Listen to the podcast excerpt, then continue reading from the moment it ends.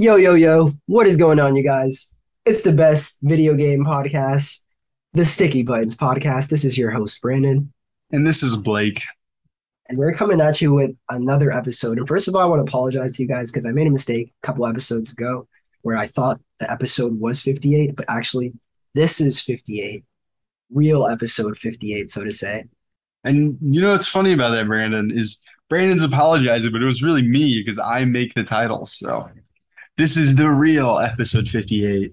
You know, it's funny, man, because we were talking about what was going to happen in 85, but we should have been talking about what was going to happen in episode 58. That's true. We could have never guessed what's coming in this one, though. I don't Honestly, so.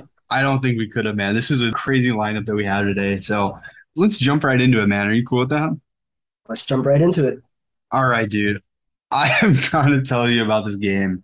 And I gotta be honest, I've never really played anything like this. It's a totally unique experience that I'm having. And I just think it's so fascinating. So I really want to talk to you about it. Let me ask you, have you heard of this video game? It's called Citizen Sleeper. Citizen Sleeper. No, I've never heard of it. Enlighten me. What is this video oh game? Oh I'm my so gosh. Dude, You sound so excited. Like we were I- talking about it before the Oh. podcast, and Blake was being like so ambiguous. He was like, "Don't look at the notes." Like I just want to be like fresh on this. So I'm super curious to hear what Blake has to say about it. Oh my gosh. So right off the bat, this game came out this year, and I think that this is probably one of the most unique video games I've ever brought to the table. And I'm absolutely loving it, man. But here's the thing. What makes it unique, and in my opinion, like so amazing, is what I think would turn a lot of people off of it. So I guess just to get into a little bit, I'm just kind of talking about what the game is and then see if you've ever like played anything like it and then we'll kind of maybe get into more of the things that make this game super interesting. So this is kind of like playing a board game because it's a video game, but it's not confined to a table, like a tabletop. So I just think it makes it like really cool. So that's kind of the conceit of it, I would say, or kind of like the general premise. It's like you're playing a board game, but it's a video game. So it's like not confined to a tabletop and it's actually it's confined to a really cool setting it's confined to a space station and there's a lot of text so you have to do a lot of reading but there's also a lot of interactions and whatnot. And that's kind of like the setting. And the gameplay is you as the player have to take certain actions. And the outcomes of these actions are decided by a dice roll that happens on screen. And some of the actions are just pass or fail, and some of them are pass or fail, but could have a good, neutral, or negative outcome associated with it passing or failing. So, like, you could pass, like, you could be like, I want to do this outcome, or I want to do this action, but this action is risky. Like, I could pass it, but it could have a negative outcome, or you could pass it and it could have a positive outcome. And then it's like, those are like additions to it. So like you're on a spaceship. So I guess to give you an example of something like this, let's say you're doing work in this space station and you're at a shipyard and you're trying to maybe earn some money, like working a shift at the shipyard.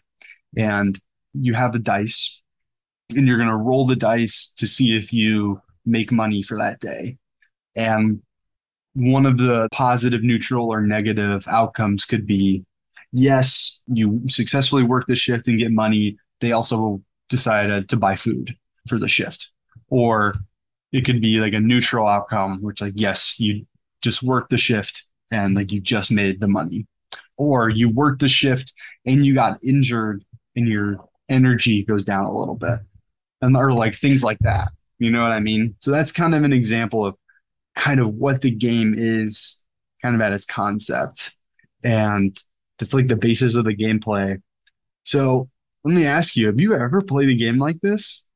I don't think I've ever played a narrative RPG. Like I think the closest thing to a game like this I've ever played, and this might make you laugh, Blake, but I think the closest thing is probably Mario Party. Oh, I'm so glad you brought that up because it's not like that at all. Like I can see how you would get that because your character's rolling the dice and it is like a board game. it is kind of like a video game version of the board game, right? But it's still like the platform that you are on, like the platform that you're playing and moving the character around, like that is a board and like it is confined by the board. You know what I mean? I see. Yeah. But since, and I guess that is like a video game board game, but this is not confined to that. It's like not confined to a board. And I guess, you know, actually, like, I guess you could make the parallel that your screen that you're playing this on is a board and you are kind of moving. So you are moving around the space station and like going to different areas on the space station. And then you can decide if you want to do certain actions on those. So, like I said, in a sense, it is kind of like that. It is kind of like that. Ultimately, though, you are the net, like you're telling the story, and by your rolls. Kind of. Yeah. So actually, I haven't gotten into that, but yeah, it kind of is because so I said there's a lot of reading and there's a lot of reading and a lot of dialogue. And when you meet people and have the dialogue, like there's just like this dope, awesome art style, like depiction of the person that's talking to you. And then you like read through all of this dialogue and then you're like back to the basis of the game, which is doing actions and having the dice be these actions.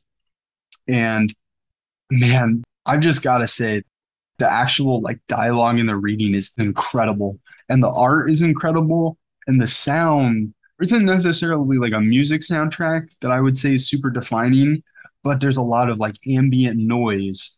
It's like if you were on a space station, you would hear this kind of noise. So it's like very atmospheric and really puts you into place here. And this is kind of where I was saying that I think that this is what makes it really unique to me, but I don't know if everyone would like this, is you have to really use your imagination. And I feel like that is something that is kind of lost in video games, especially with, you know, graphics just getting so much better. Like you kind of lose that imagination part of it. And in this, because it's pretty much all text and like these really cool images, like your mind and imagination have to do a lot of work. And I think that that is really what the magic of this game is. I see. So you you really have to do your part and interact with the game. I do in Pokemon and just press A Mm-hmm. for every like character dialogue. You really got to tune in. But I imagine it's easy to do that because that's like the game is based off of. So you're just like focused on that. Well, the thing is, the narrative of it is an absolutely incredible. And here's the thing, Brandon, there are multiple endings. So it really like what you choose to do in those dialogue, like it really matters. And like it's also really interesting. So I have to be honest, everything that I just told you was just like a pretense, just so you kind of understood the game. And I'm gonna be honest, I did not pick it up for any of that. I'm very glad that I did because I actually love board games, and maybe we can talk about that in a second. But that's not why I picked it up at all. I picked it up for the narrative of it, which is just, it's absolutely crazy. And I can't wait to tell you about it. And I think that I wanted to bring up the gameplay and what it was because I think it's like magical and having like you having to like put it together with your imagination. I think that that is like a really special part of it, but that's not really the hook of the game. So let me ask you this before we get into that. Have you ever played like a board game or like outside of video games? What's your experience with board games? Like, have you played any like have you ever played Settlers of Catan? I haven't played that game. It sounds really badass. But I haven't played Monopoly. Okay. I love, love Monopoly. I've played the game of life. Okay. That's a good one. Operation is fun. I don't know if you would consider that a board game though. Yeah, I would say it's a board game. What else? Cards Against Humanity. Is that a board game? That's just I would say so. I mean it's like a card game, but I would say it's like in the same realm. Yeah, so stuff like that. Yeah, I'll definitely check something out. Something that comes to mind too, and I know it's not a board game, but Minecraft Story Mode. Have you ever played that? No, no, I have not. Okay. Well, it's like a narrative RPG as well. You just kind of like tell the story by like decisions that you make going through it. It's really interesting. And that's what this game kind of makes me think. Okay. Yeah, I mean it kind of is. It's kind of similar in a way. Um, but also, I just wanted to ask you if you've ever played Settlers of Catan because that is like my favorite board game. Honestly, it might be like one of my favorite gaming experiences. I just can't believe we haven't. I mean, we're 58 episodes in. I don't think we've ever talked about it. We yeah, we've never touched that once. Like that's such a distinct name. I would remember Settlers of Catan. I mean, I've heard it like here and there, but I didn't know it was a board game. Okay. I actually, man, we're going to have to play this game because I kind of knew about this game, but I was doing a bunch of like research trying to find a board game esque video game, which it's funny because I prefaced all of this with saying that I wasn't really looking for, or this is not why I picked this game up. I was looking for a board game type video game. And I just think it's funny that I picked this up for a different reason. So it's like also like scratching an itch that I was like looking to scratch in like a sense of like a board game, but also so we'll have to come back to that. Two birds with one stone. I know for real. Yeah, it absolutely is. So this is the part that I think you're going to find most interesting, Brandon. And this is the reason that I picked up the game. And it's the narrative of this. And oh my gosh, it's just crazy. Like, and I really hope that I do it justice. so I'm to, I guess I'm just to kind of tell you like the basis of the story here. So you play as a sleeper and you are an AI and you know of your creation and that you are conscious. And obviously you are not alive, but you still need to eat and sleep. And surviving as this AI is kind of the main premise of this game. And you're also grappling with that fact because you know that you being created was when a person decided to sell a copy of themselves to a corporation, and that copy is you. And you became an indentured servant slash slave to this corporation. And then after you have no idea how long you've been there, you started to gain sentience, like waking up. And you decided to run away from this corporation along with a group of other sleepers and you revolt and escape. And unfortunately, the others don't make it. And that's where the game begins. Do you have any thoughts on that? That's really interesting. So, yeah, I'm curious to see how that kind of played out in the beginning, like what decisions you had to make. Well, that's like where the game begins. Like you kind of all get that at the beginning. It's crazy, man. It's like I haven't really even gotten into it. It's just like the beginning. Like you're a sleeper. And gosh, it's just crazy to me because like, I don't know, you and me, like we're both kind of fascinated with AI ethics, but like you play as a sleeper, a person that's a person, but they are essentially a copy of somebody else. And you're just like, what I don't know. For me personally, Wait, hold I'm on, like, hold on, back that up. Yeah. a person that's a person. All right. So okay. So you're a sleeper. That's what the game calls it. You're a sleeper. The game is Citizen Sleeper, and you are a copy of somebody else. In this world, let's say me, a person, I decided that I was going to sell a copy of myself, like a copy of your brain. Let's just say a copy of your brain to a corporation, and they put that brain in a robot body. And that's the AI. And that AI is like an indentured servant. I see. So it's kind of like for me personally, I was just like, what would drive a person to like sell a copy of themselves to a corporation? And it's like that person, they get to walk away, but this copy of them, it's kind of like, I don't know, I'm kind of envisioning and it's kind of like this person, and this is kind of like where your imagination kind of gets to take hold. So I'm personally imagining somebody that was in a lot of debt and they sold a copy of themselves you know to this corporation and that, that person gets to walk free you know hopefully with some money or some other benefit but you're also like damning yourself. You are not the version of yourself that's a slave, but like you're damning yourself to that in a sense. That's really interesting. But are you really though? Because it's not you. But that's kind of the whole thing is that you are not the person you wake up as this citizen sleeper. So now you are the AI. That's who you're playing as. You're playing as the sleeper. Oh shit. So, so you're, you're the AI. So you're playing as yourself, but as the AI version of yourself that well into slavery. Yeah, it's kind of like I don't know the way I'm envisioning. So I'm envisioning it as like two separate entities. Like it's kind of interesting, just like the thought of it. But you're just playing as this AI. Like that's it. Like you're just the AI. It's mentioned in passing that in order for you to be created, somebody had to sell a copy of themselves. And that's how like AI exists. Like AI exists only as copies of other people. I'm oh man, I just think that's such a cool premise. You know what I mean? Your AI exists only as copies of other people. Yeah, that's, that's what you are. Yeah, you're a copy. But like it's also like it's very clear through the text and the dialogue that like this AI is sentient. Like you are a person. I'm kind of role playing as that, right? Because I'm playing it, I'm moving them around. I decide what they do in their day to day because I'm the player. I'm role playing as the sleeper. I feel like ownership over it because I'm like, I'm doing it. You know what I mean? Right. Which is kind of like all video games, but like it feels especially here because it's like you can really imprint yourself on it because like this person just woke up in a sense, you know, and like you just know, uh, I don't know, it's just crazy to me because it's like you and all these other sleepers revolted, and it's kind of like mentioned in passing that like none of them made it, like you're the only one that made it. And oh my gosh, it's crazy. I took a screenshot of some of the dialogue. Let me grab my Switch really quick, see if I can find anything that would help you. This is blowing my mind. I'm not gonna lie. I feel like I'm. It's like the Matrix, kind of. It is, man. It's really crazy. So, do you have any thoughts, just like right off the bat? Like, how do you feel about this? Would you ever do that? Would you ever like sell a copy of yourself to be a slave? It's a really interesting question. I feel like, why not? You know, part of me is like, it's just a part. You know, it's not me inherently. It's just a copy.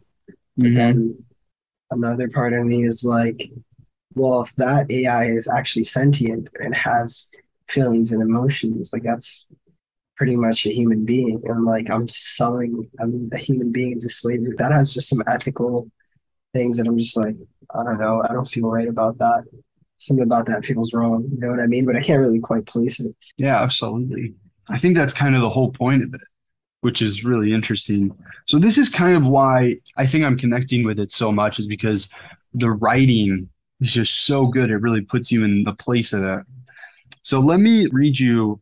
This is actually, I took some screenshots at the very beginning. So let me read that to you, Brandon. All right.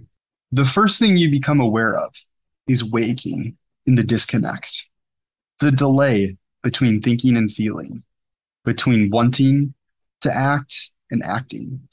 Minor, almost imperceptible, but always present.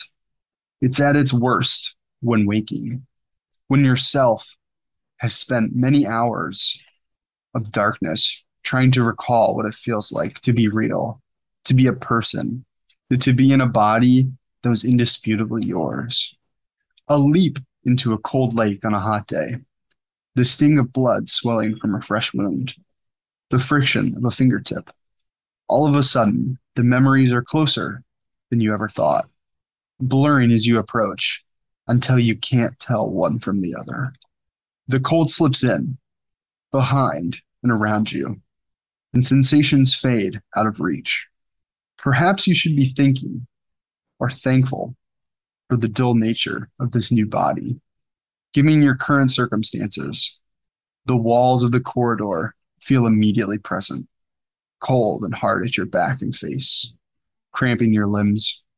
You resist the desire to stretch, knowing that the claustrophobia comes next, and retreat to a little form of your central nervous system.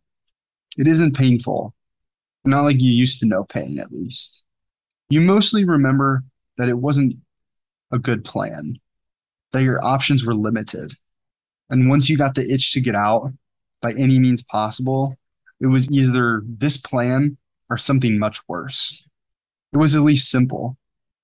Collapse the shaft, drift away in the chaos, slip into a cargo processing, and seal yourself into a container, and then just hope the freight left before you were missed.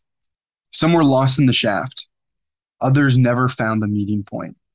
Only a few made it to the containers.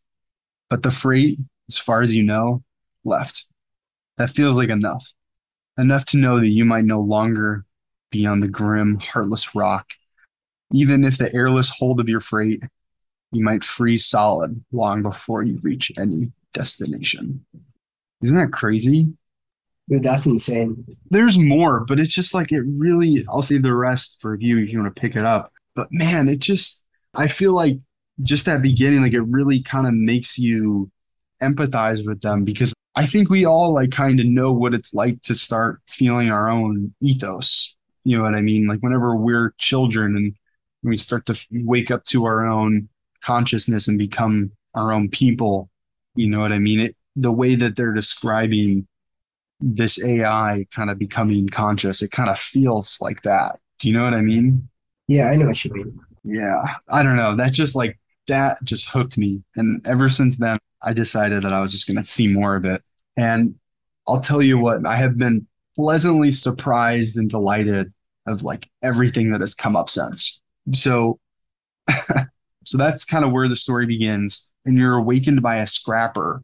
And this scrapper is like the person that is like scrapping the ship that you're on. But like you also, as you just heard, like you were in a freight cargo and like now you are in a scrapyard on this space station. And it's kind of like, how did that happen? And it's also like, how or why is the ship that you are on now getting scrapped?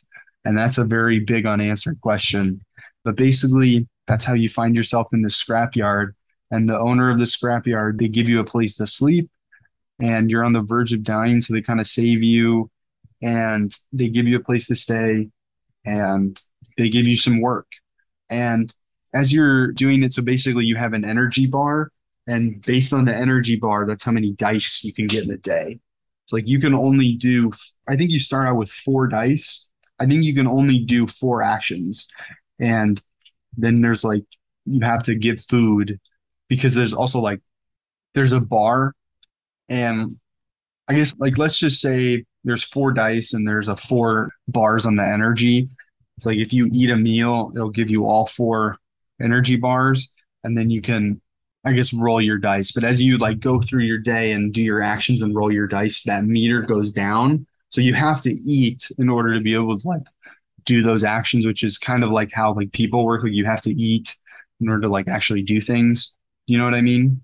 Right. And it's also kind of said in the I guess the lore of this game that because you're you are an AI, but like the only way it works is because you're a copy of a person. Like you still have to eat and sleep.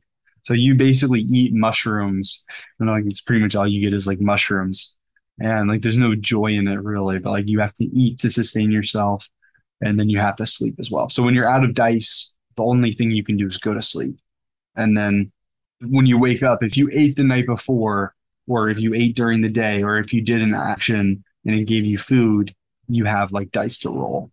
I see. Which is kind of cool. And oh my gosh. And this is like, as you're doing this, like you're working at the scrapyard, using your actions pretty much just to get money at the scrapyard. That's really all you can do. But there's this really big bar at the top of the screen, Brandon, and it's like slowly ticking down. And the game doesn't really tell you what that is. And it's ticking down. And then you realize that it also lines up with the food meter.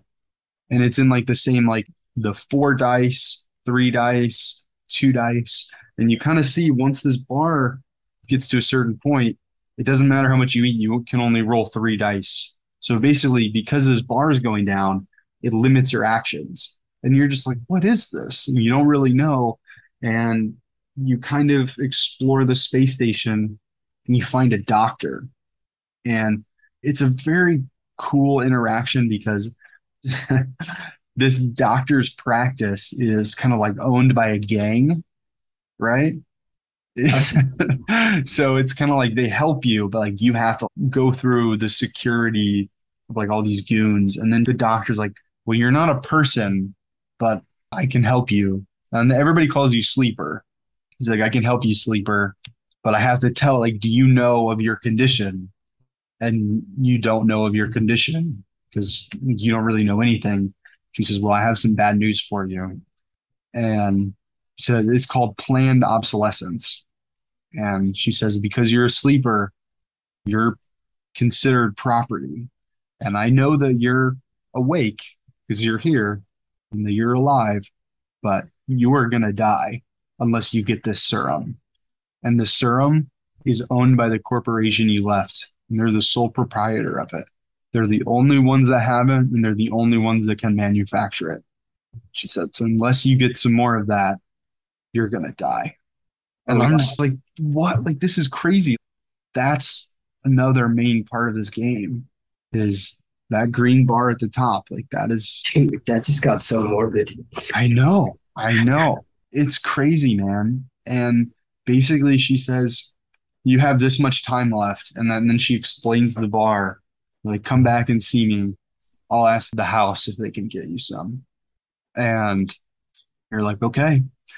And you leave and you start working, but now you have this anxiety that you're like, oh my God, I have to get more. So there's also like this mechanic where it's kind of like a wheel.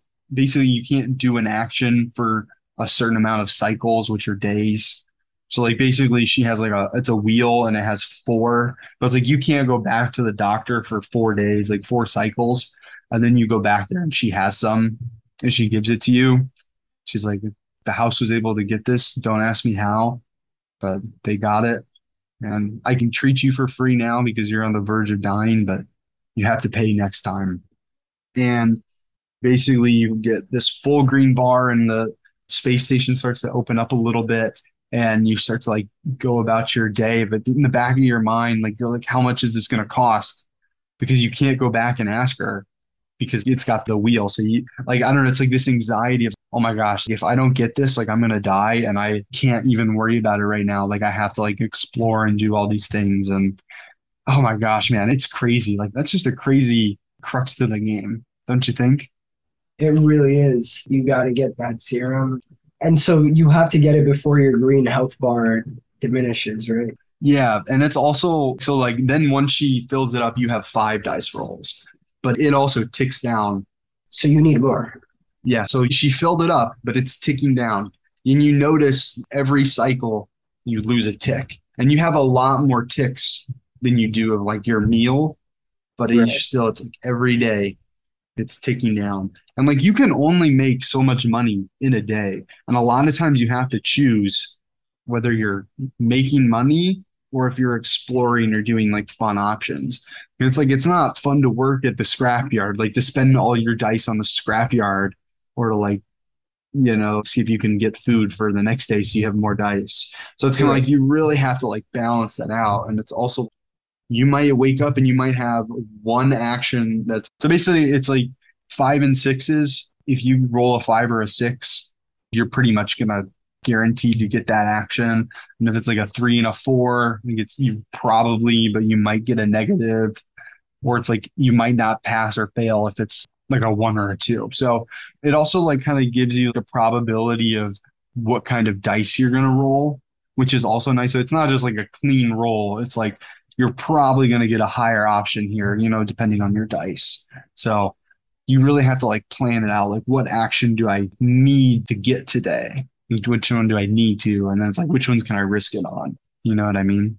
Yeah. Oh man, it's crazy. I still have, still have some more to say, but I think we should take a break and come back to this. Does that sound good to you? Yeah. All right. Well, I'll see you in a sec. I'll see you, sleeper. And we are back for another cycle. Love that, man. But dude, let me ask you, how does that sound? Like, do you think you'd ever pick up a game like this? How do you feel about like I guess what we talked about the planned obsolescence and I don't know, like the bleakness of it and having to decide like what you're doing? It sounds really, really interesting. I think I would definitely pick out something like this because I don't think I've ever experienced anything quite like it and I'm super curious. I love the concept, the planned obsolescence. I couldn't help but think about that, you know, planned obsolescence as a business tactic and kind of made me giggle a little. Mm-hmm. I think that's the point, man. Oh, man. It really, you know, it's interesting because I don't know, for me personally, I'm somebody that has like a degree in finance and economics, and I'm very critical, you know, of our society and our economic policies and capitalism as it exists today and in our culture.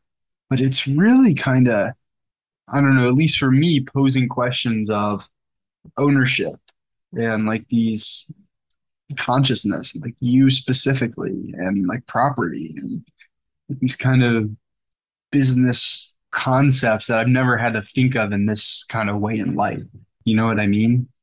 I know what you mean you never had to think about it from that perspective. Yeah. But it's like I said, dude, it got really morbid because it's like you're literally losing your life if you don't get that serum in time. Yeah. And it's crazy, man, because it's also like kind of implied when you talk to the doctor that she's like, don't ask me how they got this. Like, I don't even know if they'll be able to get more because like that corporation owns it. She's like, it's also like people probably died to get you that. You know what I mean? That's kind of like what she's saying. Definitely, like certainly crimes were committed to get you this, but you don't know the extent of it. You know what I mean? Right. It's also really heavy. And I think that's important sometimes, you know, especially in video games. Like I think it's Yeah. To kind of just make people think. yeah. I feel like it just gives you that factor of like thinking and hmm I really like something you mentioned about like the imagination part, like how your imagination plays a huge part hmm interacting with this title. And uh, I'm curious to see how that plays out for myself, just checking out a title like this, especially like the concepts that are being talked about. Like, you know, we could go into we could go into a rabbit hole on the podcast and talk about all those all those things for hours, man, because it's really tough stuff. And you know, when it boils down to it, it you know, it just comes down to money and people's like insatiable greed for it. Yeah, and that's crazy that you bring that up. I actually I'm gonna come back to that, but really quick, kind of on something you had said right before that. This game, like in your imagination, I think that that's what would turn a lot of people off of it because there is a lot of reading, and in video games today, we're always like the highest fidelity. What's the next gen gonna look like? Oh my gosh, I'm so excited for the next big game that pushes the boundaries of this graphics card, you know. And sometimes like it's nice to take a step back from that, but also what does this do that that can't? And like ask that question. It's also like we don't need that. Like I don't need every game to be the next like biggest, most bombastic thing because it's not interesting to me. I feel like that's exhausting. I've seen a mountain, like a mountain vista of a fantasy land, and I've seen it like a bunch because everybody's like, oh my gosh, that's the thing that got people here. No, like it's not. I mean, it's cool that it's there. I love seeing that, but like that's not why we're all here. And I think that with this plan, I think I talked about like the anxiety of the plan obsolescence and like you having to make sure that you have enough food and like you don't know how much things are going to cost. Right. Like it's so hard to get money. The actions that you're taking, like the physical roll of the dice, have so much weight because you can at max have five. And then you know you're only going to have four. And then you're only going to have three. And then you're only going to have two. And then you're only going to have one. And for me, it really puts into perspective like the weight of it, the weight of your actions. And to kind of come back to it a little bit, what you had said about like greed, I haven't even touched on this yet, but you are not the only person on the space station. And you meet so many people, and it is just so abundantly clear that everybody is struggling and they might be struggling just as much as you. Yeah, they don't have this planned obsolescence. And I think that's just like what's so crazy about it is shit's bleak for you, but you are just constantly introduced to people that it might be more bleak for them. Like you in the situation that you're in aren't sympathizing and trying to help out other people. And I'm very glad that this happened to me very early on. I got prompted to help somebody out. And they were like, hey, you have the skills to help me out here. I don't meet many people that have the skills that can help me.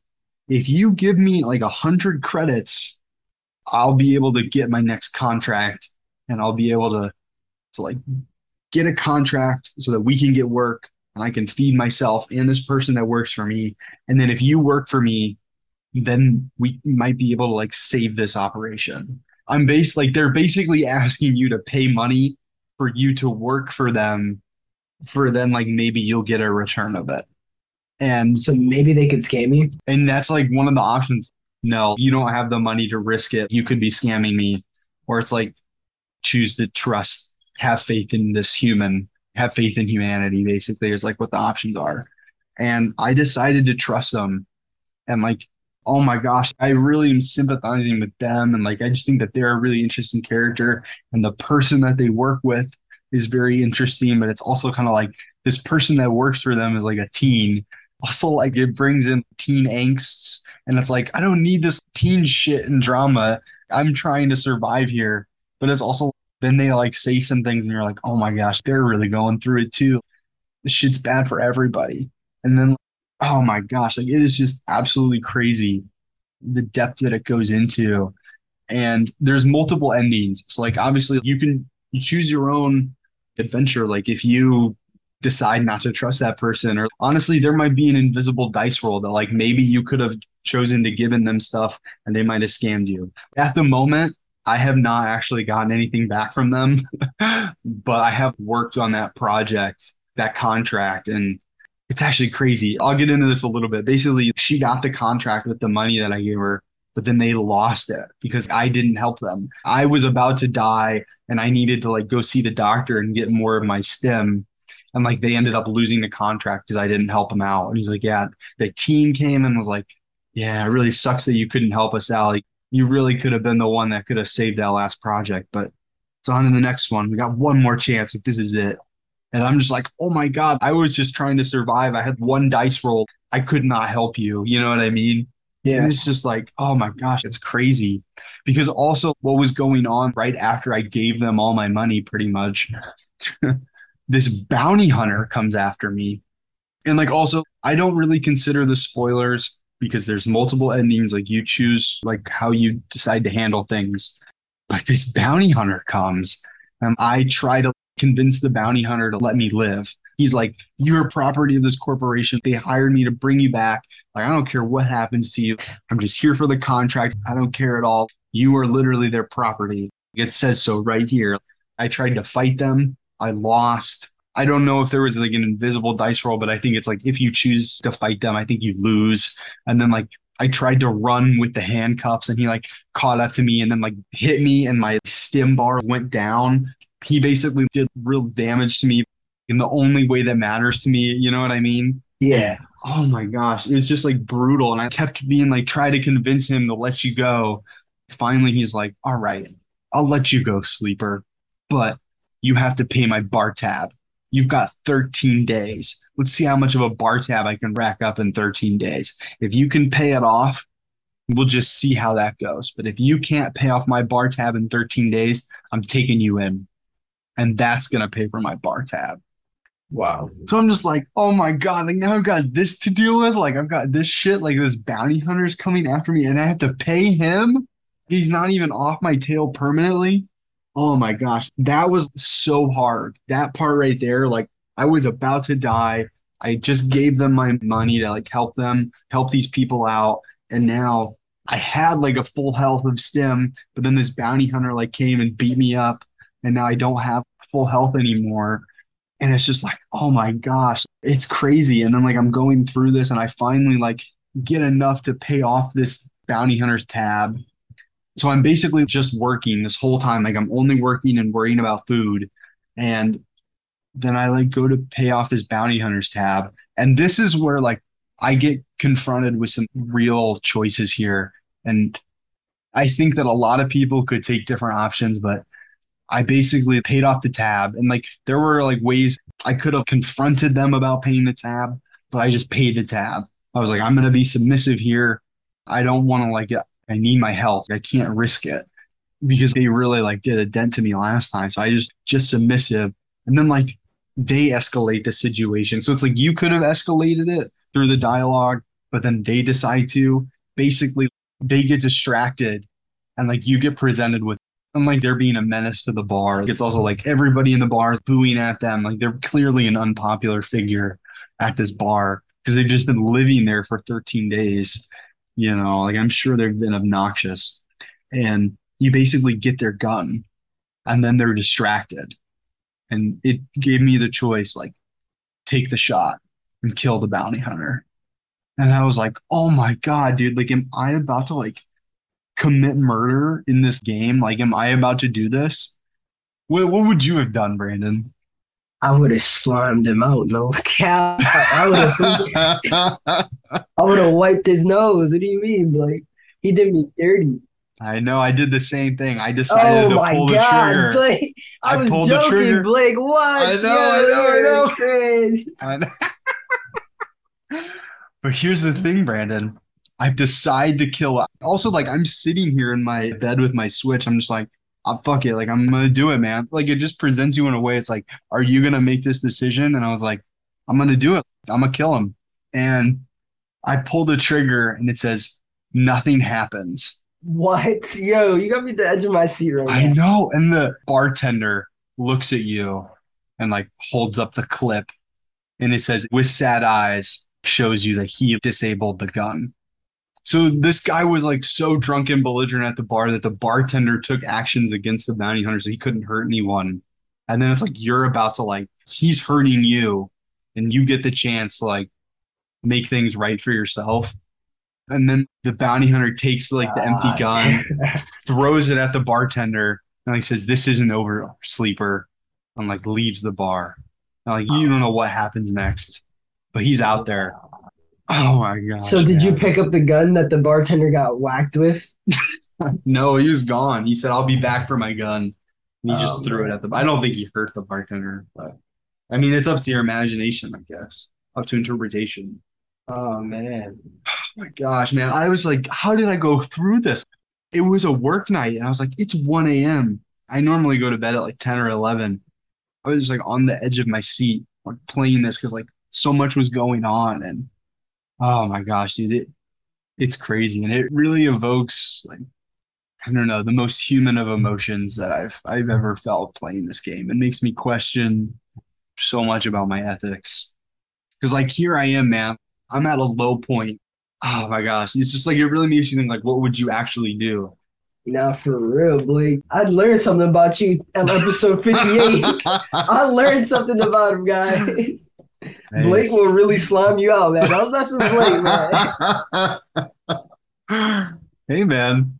It's a dog eat dog world out there, man. Oh man, Citizen Sleep, dude. This uh. sounds like a crazy title. So is it just on the Switch? I think it's on everything. Okay. yeah, I'm playing it on the Switch. And you know, it's an indie game. You know, we love champion Indian indies here. God, I think the title's only like 20 bucks. That's cool. So it's certainly worth picking up just to see if it's for you. And there's multiple endings, and I don't know for sure, but I think that there was an ending where I never even made it to the bounty hunter.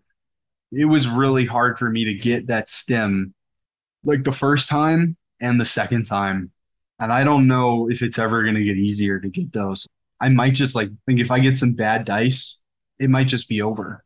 I'm like, I think that's part of the multiple endings. Like, I don't know. I think that could be it for you. That's part of the ending. Like, yeah, you just don't have any more, and now you can't play anymore. Like, That's yeah. crazy. Oh my gosh, man. I will say that is one of the most intense video game experiences I've I've had in a while. Check it out, Citizen Sleeper, if you're interested. Oof. What a title, man. Yeah, don't tempt me with a good time at a bar, I'll tell you that much.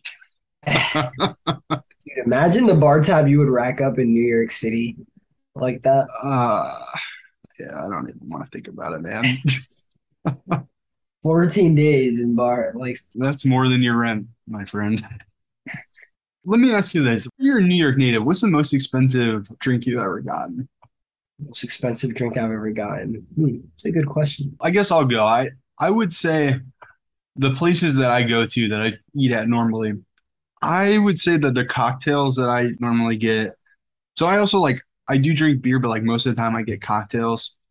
I would say most of the cocktails I get are like 18 to 24. I would say that's about the range.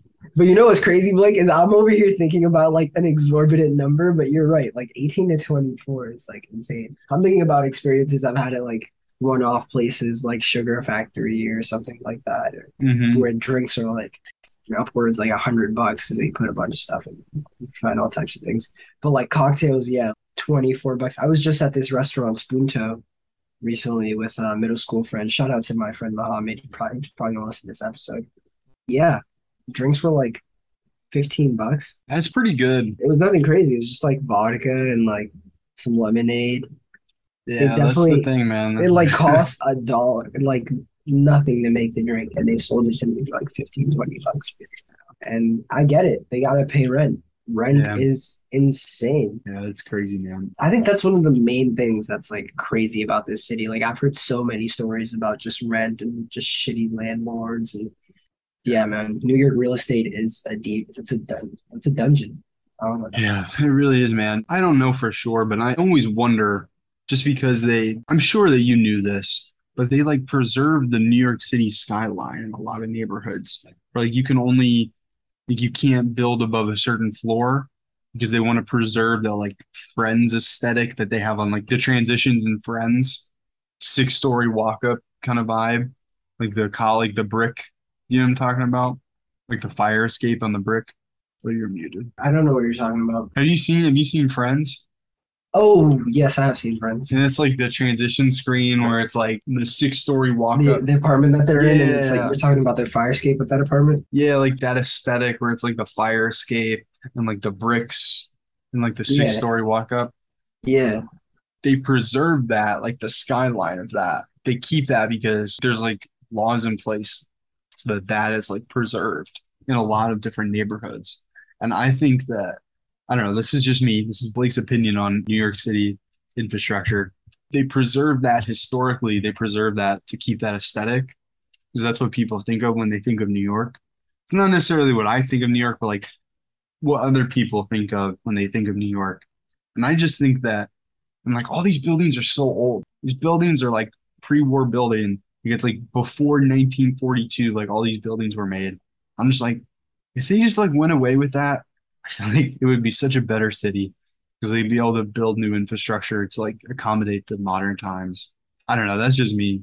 That's just Blake's speculation and opinion on New York City infrastructure. Yeah, I definitely think you're right. And I remember I did an internship with a general contractor way back in like 2016, and it was really, really cool. They did. Are you familiar? I'm sure you're familiar with general contractors, right? Like what they mm-hmm. do.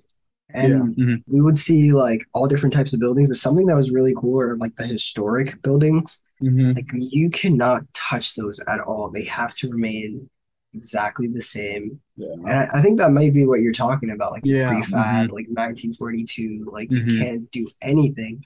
And Yeah. it's like if we just tore that down and made like some more efficient construction, which we totally can. Like one more people could live there, but it's also like it would be a better place for those people to live in as well. And it would be more environmentally friendly, I feel like. It would Yeah, absolutely. better and, and cause less pollution because we have newer technology on, in there. I think this might be crazy for people, but like, like if you don't live in New York City, but they have like energy ratings. They'll like come and slap a rating on your building and it'll say like how efficient your building is. I've basically just lived in these. I don't know about you. Yeah, I haven't had anyone energy rate my home in Queens, Oh, you, I guess you don't live in an apartment building, though. but I know I'm that sure your colleges have them. I'm sure they're they've I'm got sure- those. yeah, they do. I, I see them walking around. That when I go to school, I see like the energy ratings on the doors of the building. I see it sometimes in the Upper West Side. hmm It's interesting. Yeah. It's interesting that we're doing that and, and we're taking some measures to kind of mitigate the Yeah. damage. It, it's interesting because I mean, like I said, a lot of these buildings are like pre 1940s. Like there was one in my old neighborhood that I could see from my window. They clearly heated the building with coal. And like you could see them, they would like every hour or so, they'd release the chimney and like the literal coal would go out.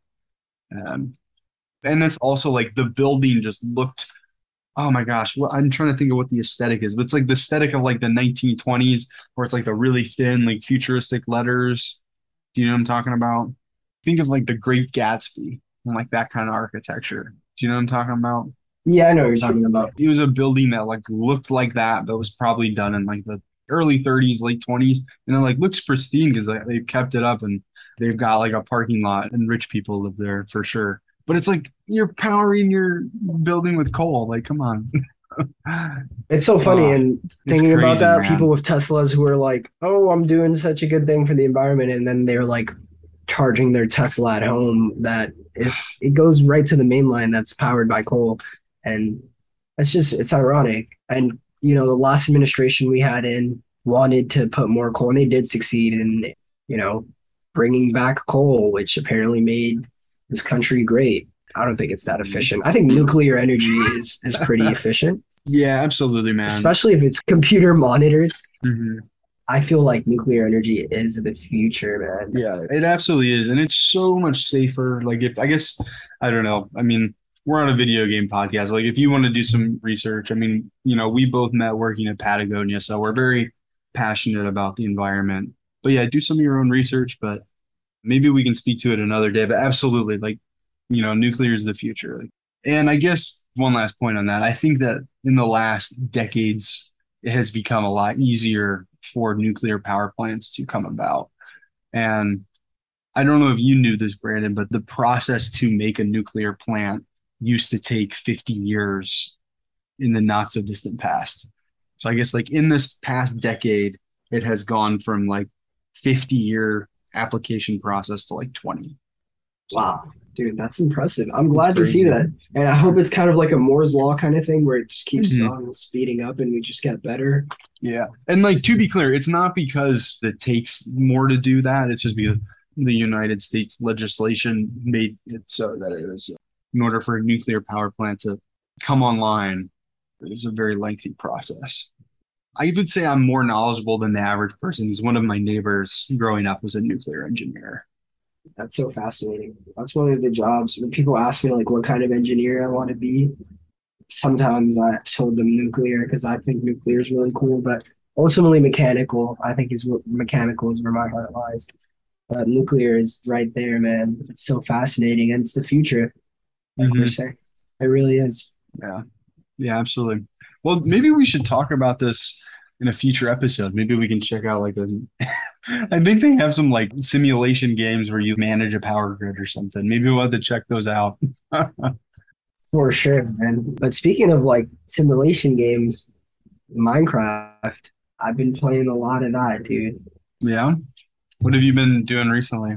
So my buddy Andre, who tunes into the pod re- pretty all the time, shouts out to Andre if you're listening to he started out a realm called the Bikini Bottom, and just him and his older brother and some of his older brother's friends. And man, we've been kicking it out there, man. We've been chilling. In Bikini Bottom. Bikini Bottom, and yeah, dude, just I kind of found a village recently, and I've been trying to uh, bring it back because when I found the village, it was right by a raid, a pillager home, kind of, or pillager castle rather.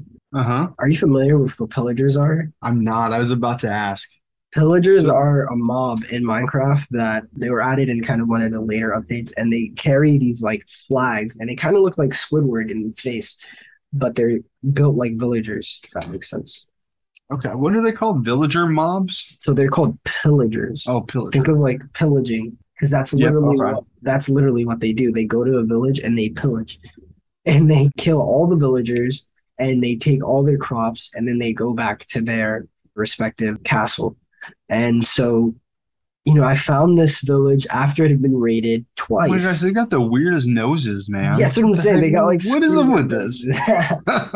you almost want to hit them with your sword. Yeah, yeah, for sure. And so, yeah, I came to this village. They had gotten raided twice, and so it's completely distraught. Mobs are everywhere in this village there are no more iron golems to protect it. So, you know, I got to replenish, I got to restore it and bring back some villagers and, you know, make it a, a lively place again. So I've been working with, you know, my colleagues at the Bikini Bottom and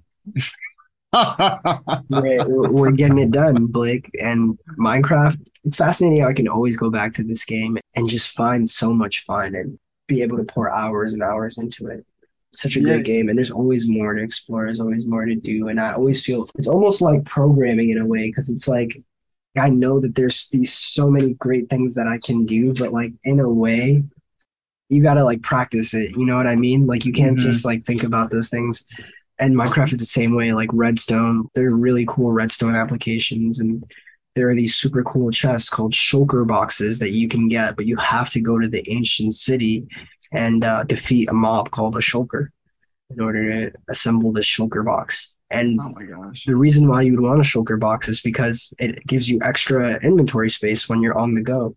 It's really oh, cool. wow. That's really, really useful. Yeah, it's a super cool box. Yeah, there's so many things I can go on and on about like the different things that there are to do in the game. And it's really on you and kind of bringing back like the imagination thing we were talking about in the first title dude, you have to have the imagination to really play Minecraft. Like people are like, I don't get Minecraft. Like I don't know what there is to do. And that I don't know. I feel like that tells me a lot about the person. Mm-hmm. Not to like make you know, not to be negative, but like Yeah, you gotta Oh, be yeah, you gotta be creative. You have to just come up with things to do for yourself. You have to let your mind kind of fill in the blanks a little bit. And like I think Right. that with video games right now, so much is explicit. And you know, I think it's kind of funny. It's kind of interesting, like that Minecraft still has this wide appeal. And in my mind, it kind of proves that it is the game and like the narratives that you tell yourself. Like it's it's all of it together more than just like the graphics of it all. And because like if you think about retro games, like they're little pixels, like they're boxes, like they're little boxes on a screen. And when you like go to Minecraft, it is still pixel boxes in a way.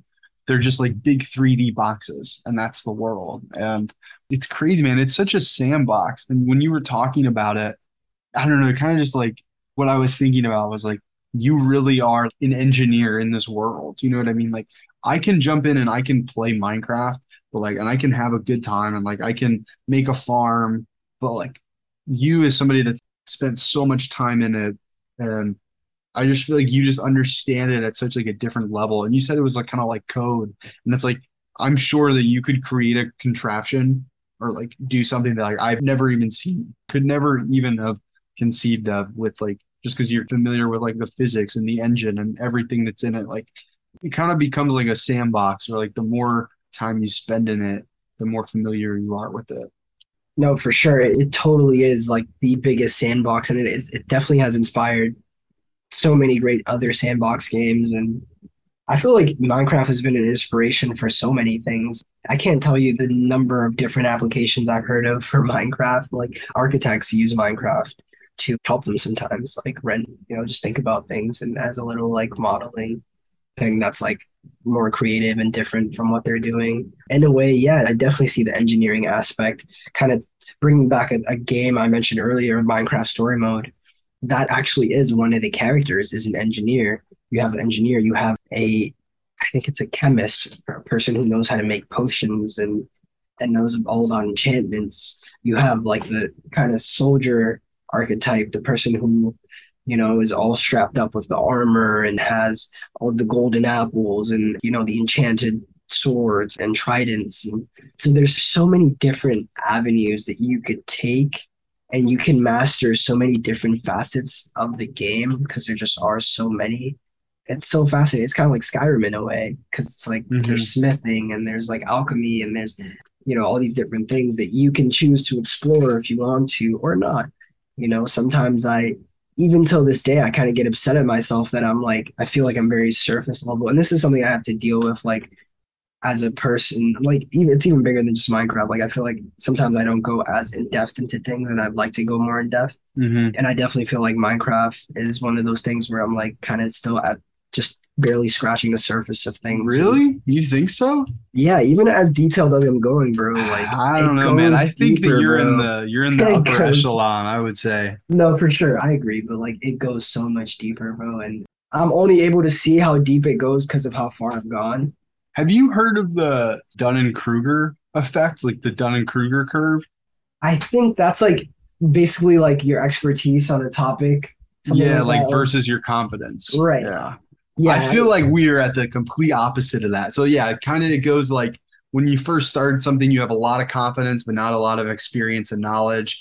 And then as your experience and knowledge grows, your confidence goes down because you realize how much you didn't know. But then it kind of like comes back up a little bit, but your confidence never gets as high as what it was when you were in the beginning. So sometimes, like if I'm like if I'm in a situation where I don't have a lot of confidence, I'm like I have more knowledge than I did when I, you know, first started. So I'm just like, just do it, man. But I feel like you're on the other end of that where I'm like, oh yeah, I can build a farm. I'm be honest, I have no idea what like half you said. I don't know what a golden apple is. what the hell is that, Brandon? I didn't. I don't know it. I don't, do you eat that? Do you eat those? Do you feed those? yeah. So sheep? what happens with the golden apple is if you you need nine golden blocks, so you can make a super golden. Oh, apple. sure, sure. A, su- a super golden apple. Wow, I definitely have heard of that one.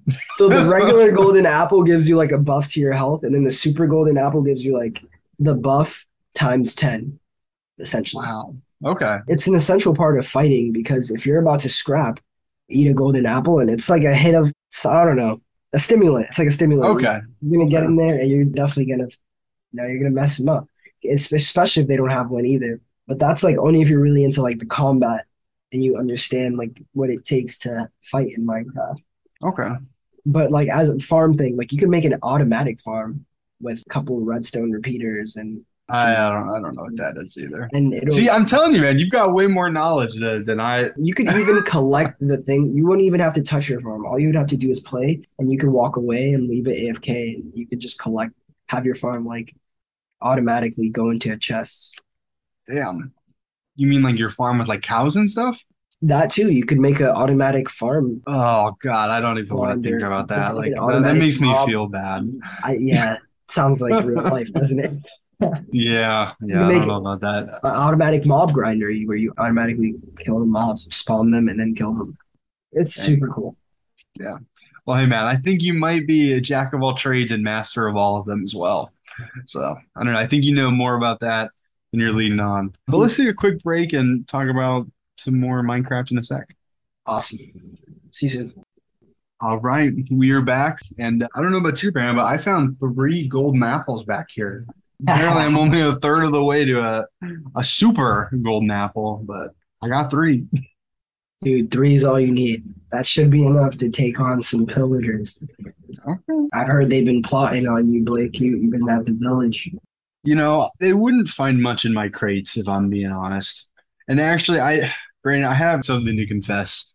I have something I need to get off my chest, Minecraft related. Oh God, I feel honestly, I feel a little bit embarrassed. And I know you've talked about it a lot, and I have a buddy Kyle, and he's talked to me about it a lot. I have no idea what redstone is. I don't know what redstone is. I don't know what it's for. I said it. So, dude, redstone is basically ore. It's a naturally occurring ingredient. spawns at really low levels in Minecraft. You really got to get down under the earth. You really got to dig down there to get some redstone. And when you find redstone, you can't mine it with a regular cobblestone pickaxe. You need to use an iron pickaxe. And that's the same with diamonds. Okay, so you can't get redstone or diamonds with a cobblestone. You need at least the iron one. Right. You need And to you upgrade your you- pickaxe in order to mine redstone and diamond. Okay. And you can find the iron ingots, right? You can find those and then you put those in your oven, right? Right. You have to smelt them in the furnace. Okay. Um, then you make your ingot. And you know the ingot is a lot easier to work with than the raw ore. But you could also take raw ores and make blocks out of them too. You know, it's, all- it's up to you. So the ingots help you make armor. You can make tools. Something I've been making recently with my ingots are lanterns. So instead Oh, of just okay. regular, instead of just regular old torches that are a bit of a fire hazard, especially if you have a wood home, Mm-hmm. to make a lantern, basically you have to take an iron ingot, or rather, is it one? No, I think it's three, and you have to tear them down and make nine iron chunks. You can make like little pieces out of your ingots, Mm-hmm. and you put those around your torch to make the lantern. Okay. Nine of those around your torch, and you make the lantern. And Wow. I love the lantern because you also have a chain that you can make and hang it from the chain, and you can make the chain as long as you want. Oh, that's cool. super cool feature that like I wasn't used to because I've been playing Minecraft on consoles from way back when they first released them on the console. I was super excited because I love Minecraft on PC. And it's just nice to see all these features that you could find on the PC version, but they're all finally here on the console, and it feels so nice that I can experience that on you know the platform that I want to. So Yeah, that's awesome, man. I didn't really know that there was a difference. Yeah, dude, there's a huge Wow. difference. Up until Microsoft purchased Minecraft, do you remember that purchase? I think it was back in 2018. I do. I do remember that. It's a Mhm. huge deal because they kind of put everything together and made it more cohesive for everyone. Now I can play, like, I can get on my Bikini Bot, I can join the Bikini Bottom realm from my PC version if I wanted to, or from my Switch on the go, or even from Minecraft iPhone edition Mm-hmm. you could play realms. That's kind of the service that they put it under. It's realms, and you can make a server or join the server. Yeah, man. Minecraft is where it's at, dude. Honestly, I've kind of underestimated how much Minecraft really means to me. And I think when you find something in life that you really like, you got to hold on to it because it's like it's inherently a part of you.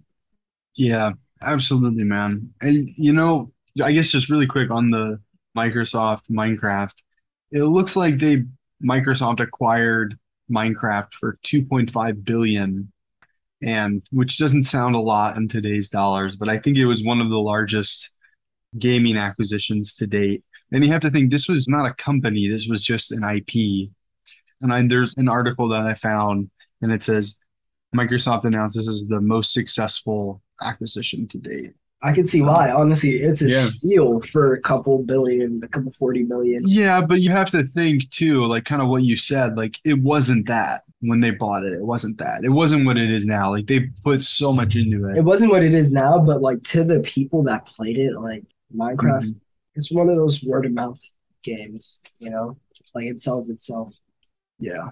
I actually, man, one of my earliest, I guess, experiences with Minecraft was not necessarily me playing it, but it was hearing about other people playing it.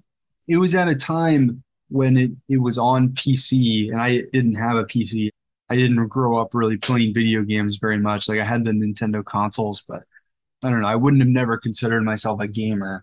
And I had some people, I guess, in my Boy Scout troop, and they loved Minecraft. And they would always like, we had these charity events. They were called like newspaper drives. And basically, oh my gosh, it was crazy. the, my Boy Scout troop would like rent this oh my gosh, what goes on the back of a semi truck? I'm totally blanking. Like basically the thing that they haul like a semi truck. You know I'm talking about, like the storage container. Don't tell me they would like have a Minecraft truck. Oh no no no this no no. that's, where, that's where my brain was going. Like they literally took the truck, they put a bunch of computers back there, and they started playing. No no no no. no.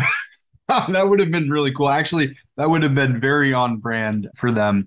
But basically, in this, what we would have, it was called a paper drive and the Boy Scout troop would rent one of those, like one of those semi truck trailers. That's what they're called, semi truck trailers. I don't know why my brain couldn't think of that, but basically, and then we would show up there and we would work in shifts, and people would come and donate newspapers, and we would throughout the course of a day, like we would be taking these newspapers and we would fill up this whole truck full of newspapers and then I think we would make a certain amount of money on the recycled newspapers.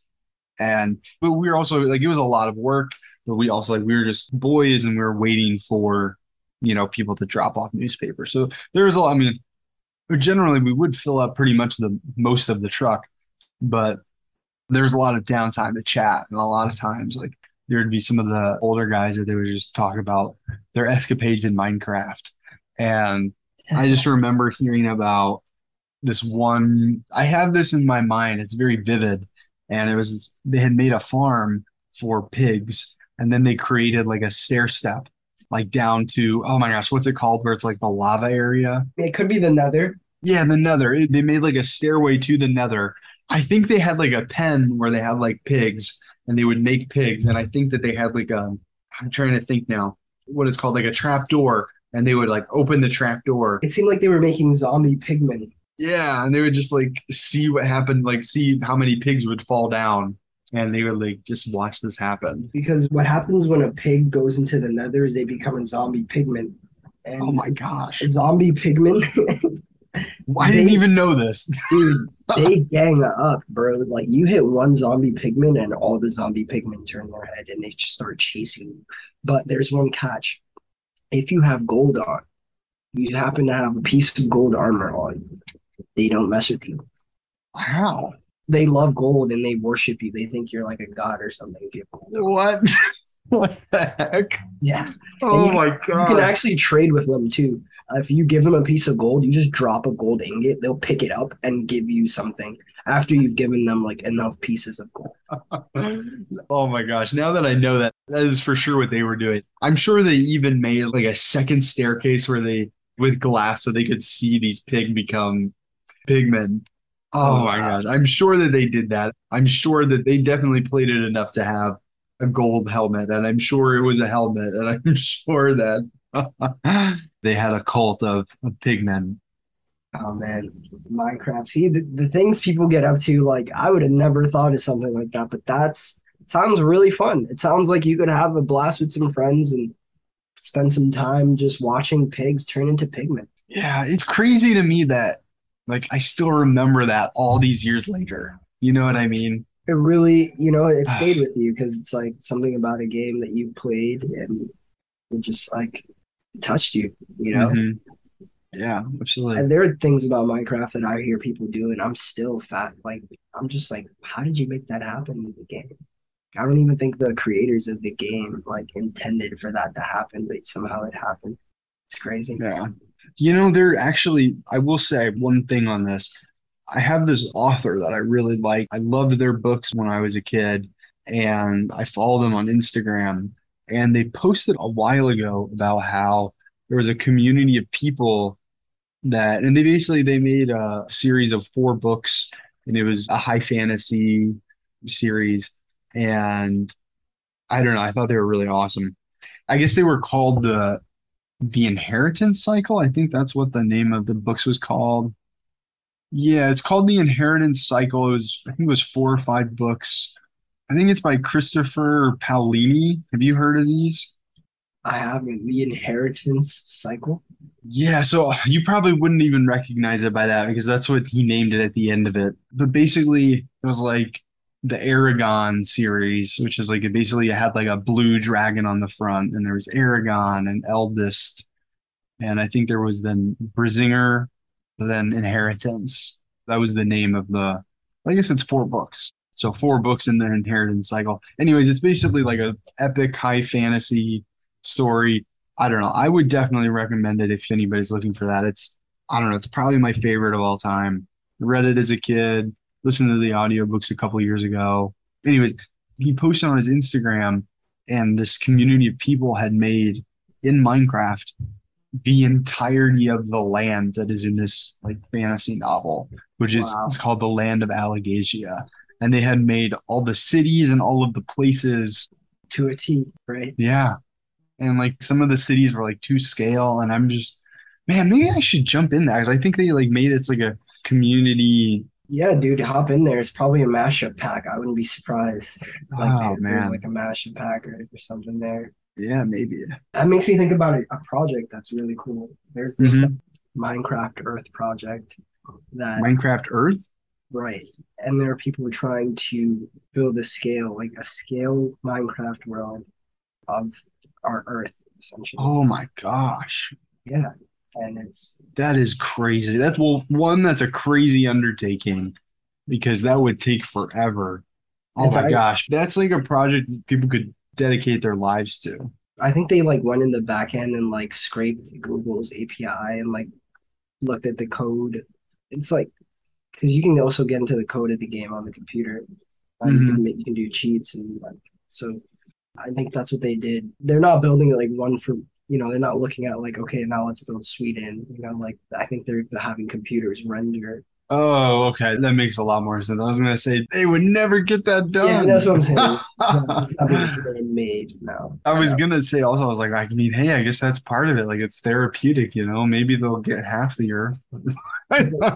even the fact that we can like do that and that there are people doing this is like just speaks to the game and what you can do and the level of creativity you can have Yeah, that's really cool. I know there are some like some Star Wars packs. I wonder, I guess I don't know.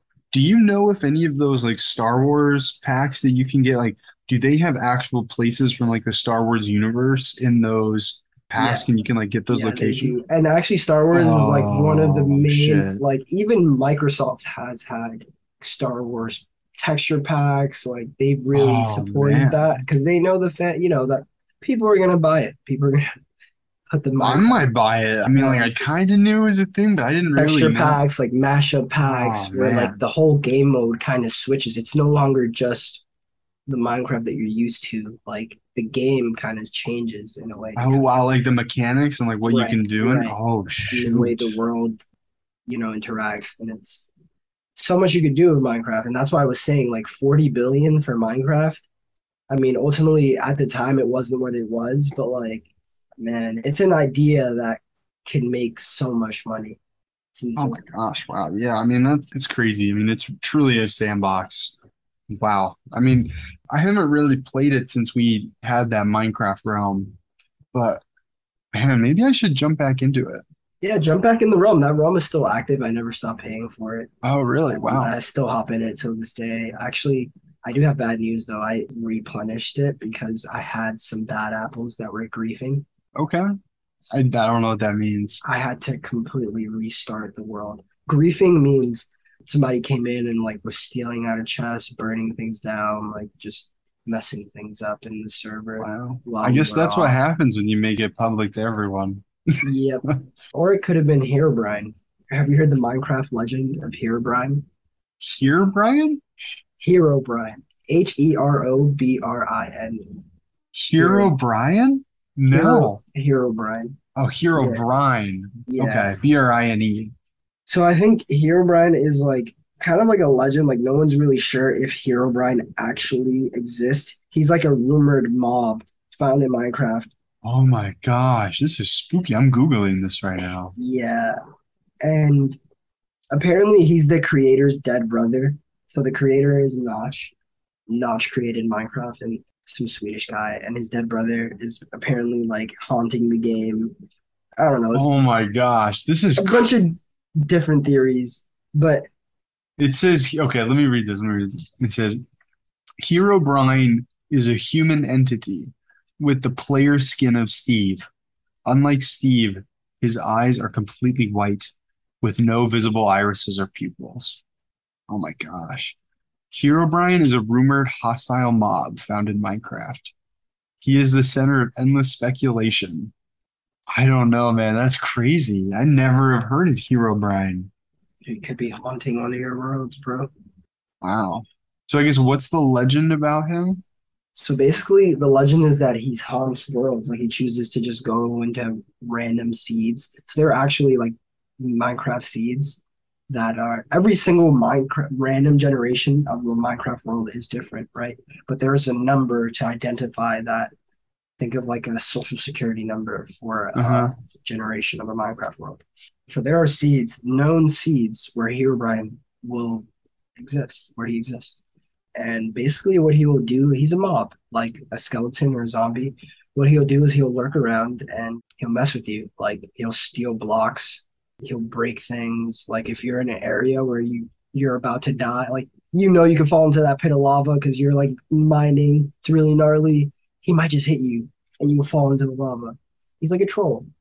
That was like built into the game by basically it was a, a Mojang employee that I don't know, he, he got upset or something. He wanted to put like make his revenge or he put him into the game and they've removed him. Like he's officially not a part of the game, but there are seeds where he still does exist. Oh my gosh, that's like crazy. And he's a legend. He's a myth, man. Hero Brian. I'm glad I got to got to put people on to him. Oh my gosh, this is crazy. I'm reading some stuff about it. It- I I gotta stop. I gotta click away. It's really spooky. yeah, there's a lot of like creepy pasta stuff. Don't look into that. Oh my gosh, yeah, I'm a little bit spooked. I'm just I'm scared that Hero Brian's gonna come into our recording. He's gonna curse us like Gengar, Brandon. Stop. Listen, why did you, dude? Why did you bring up Gengar? I don't know, dude. He could be honestly, he could be the one that's messing with our realm. It could very well be Herobrine, although I, I do know someone who is responsible for messing with our realm. So they're probably in cahoots with Herobrine. Hey, I wouldn't be surprised, man. I wouldn't be either. That's crazy. Honestly, you learn something new every day. Actually, that's really cool. I'm really glad that I learned that and we could talk about that today. But if you don't mind, do you mind if I move on to the next game on our topic? Our next game Let's on our for it. docket. That's the word I meant to say. Yeah, let's go for it. All right, man. So I'm just going to speak about this game briefly. This game is called Rollerdrome. and I got a preview of this game. It was 35 minutes. I streamed it and I put it on our YouTube. So if you'd like to see, you know, the first 35 minutes of Rollerdrome, you can find us on our YouTube and check out the whole 35 minutes that I got. I kind of break down my first thoughts and impressions on that video. So I won't really get into that today but I just wanted to kind of shout it out a little bit and give you a little bit about what the game is. So go check it out there on our YouTube. Also, we've been streaming a lot recently and we've been uploading all of those to our YouTube. So if you haven't checked out our YouTube in a while, there's a lot of stuff there that you can watch. And yeah, just check it out. um, but Roller Rollerdrome. Have you heard about this game, Brandon? I haven't. Okay.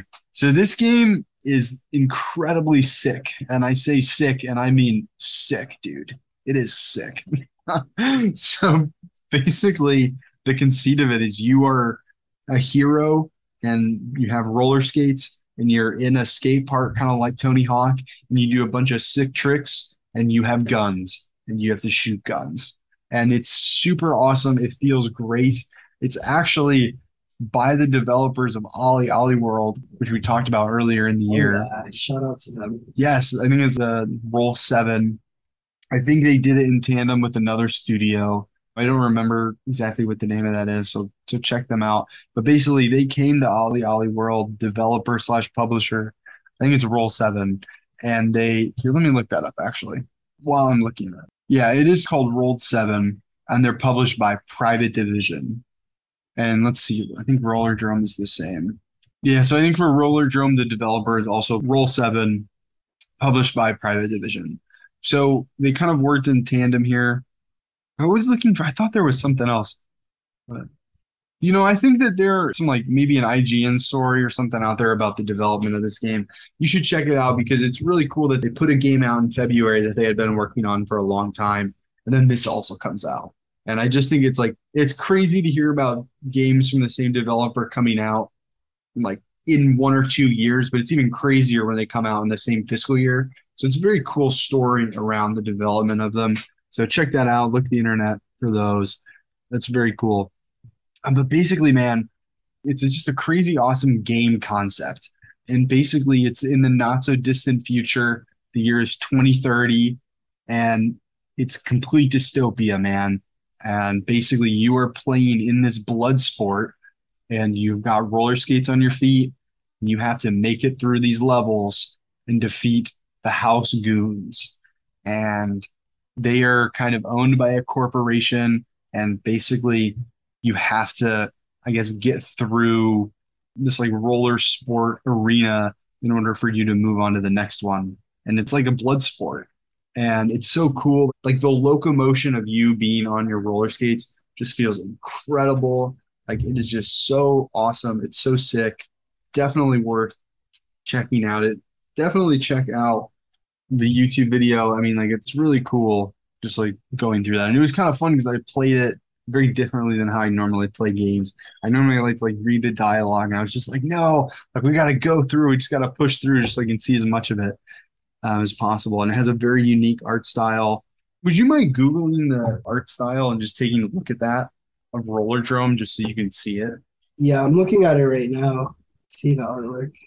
Kind of reminds me of Speed Racer a bit it's really cool. It's kind of like shell shaded and pastel, but it also like really pops. And I guess this the art style I really want to shout it out because it's Moebius inspired art style. And I think that this art style gets miscontributed a lot. But there was this artist, this comic artist that went by the the name Moebius. I think he had his own studio or his own publishing company, Moebius Designs, I think. But yeah, it's in the Moebius art style which I just think is an incredible art style. I really like it. And I would say it's in my top two favorite art styles. So at least, well, I don't know, maybe not top two, definitely top three favorite art styles that exist. So it's like super awesome to have that art style, but also being paired with just like a cool game and just like a sick concept. Do you have any questions, Brandon, about like maybe the roller skating or the gunplay or anything like that?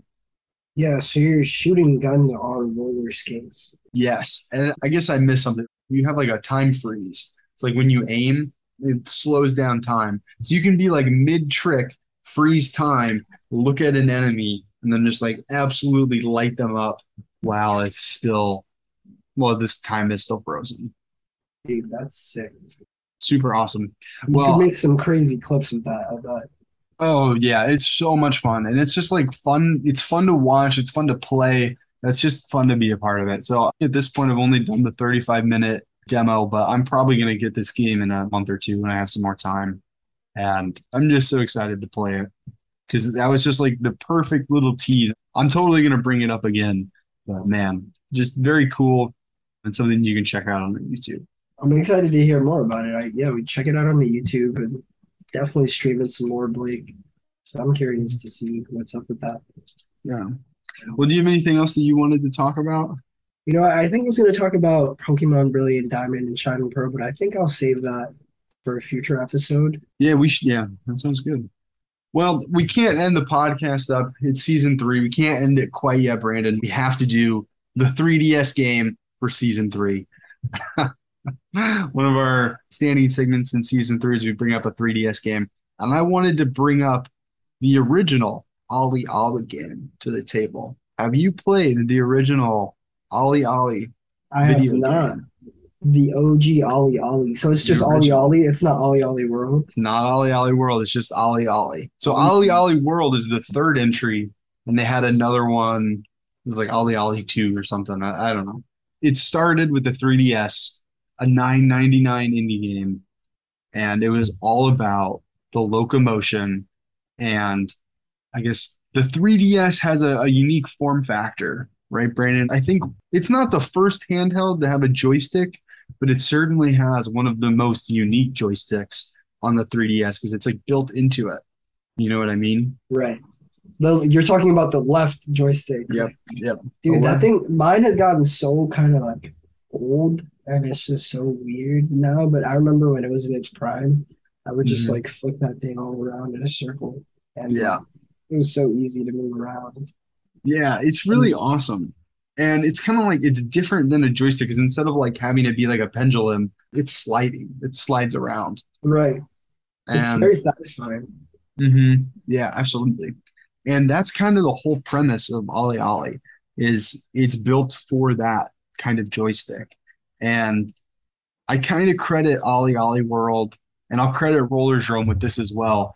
They made these games very accessible, OlliOlli World and Rollerdrome. Like you can get through an entire, I guess, level of OlliOlli World with just an Ollie and a grind, which are some of the most simple tricks that you can do. They're literally just a flick of the joystick. And you can get through it and progress through the level, see the whole level, and continue on with the story with just that. Or you can do all kinds of tricks and flips and grinds and grabs, and you can just do so much stuff, but you don't have to. And in Rollerdrome, it's kind of the same where you can't really mess up a trick. Like you do the trick and then you land it, and like doing the trick refills your ammo bar, which is also kind of cool. Check it out on our YouTube. But in OlliOlli, the original one, it was the opposite, Brandon. It is excruciatingly hard and I have beaten it. I have seen all of the levels. Like that's it. There's so much more that I could go back and do, but it is it is hard. It is very tough. And one thing that you have to do in this game, but they took away in the other game, is when you're going through these levels. So it's a 2D skateboarding game, and you kind of slide the joystick on the 3DS, and it feels so good. It feels so satisfying to slide from trick to trick. But you have to hit a in order to land the trick or to land the grind. So like let's say you hit a jump and you you flick the joystick or you do a sick combo by sliding the joystick maybe 360 degrees or maybe 180 degrees and back. That's how you would do a trick. And then you're coming up to pavement. You have to hit A at the exact moment that you land or you lose the whole trick. So the OlliOlli games were awesome. I mean, it's awesome because I mean, like you really have to like get good at it, and it's very satisfying when you do get good, and when you can like pull off a really sick combo in this awesome pixelated art style, which is also worth mentioning that like OlliOlli has a very pixelated 2D art style, and OlliOlli World is very much in like the Adventure Time kind of art style. But you have to like be really good at it, and it's very satisfying to get good. But it's also like it takes some time and like it can be a little bit frustrating. And I think it's really awesome to have, you know, the first entry in the in the franchise. I guess at the time it was only meant to be, you know, a standalone indie game. Like it's a franchise now. And I just think it's so cool that it like started as this like grueling hard thing and it's very specific. Like, it's a very specific want, you know, like a 2D pixelated skating game that feels amazing, but is really hard to turn into, in my opinion, the most successful and the most accessible skating games. And I just think that's awesome that it all started from there.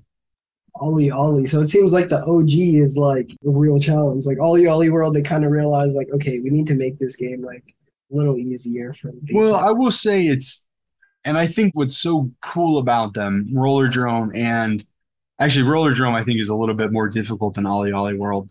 You have the difficulty. Like there are six challenges for each level, and if you complete all six of those challenges, like it's hard, but you don't have to. I'm like you get rewarded with like cosmetic options, like ways you can customize your character. So it feels awesome when you're like, oh my gosh, I am going to beat these super challenging combos and I'm going to get this awesome hat or this awesome skateboard or like this dock.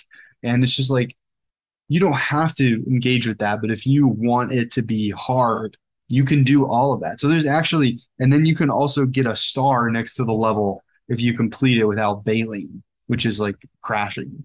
So like there's technically seven challenges that you can do per each level, and there are I think there's like over a hundred levels. So like you can really go as far into it as you want. And those challenges, if you do all of them, it's very difficult, but you don't have to. So it's like you can engage with it at your own skill level, which I think is really awesome.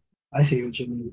So it's like it's up to you if you you want to just all lead through, or if you want to like still still kind of the same premise. Mm-hmm. Yeah yeah, like kickflip, do a trick, make sure that you get a combo that is has 18 tricks in it instead of you know just ending every trick at one. Yeah.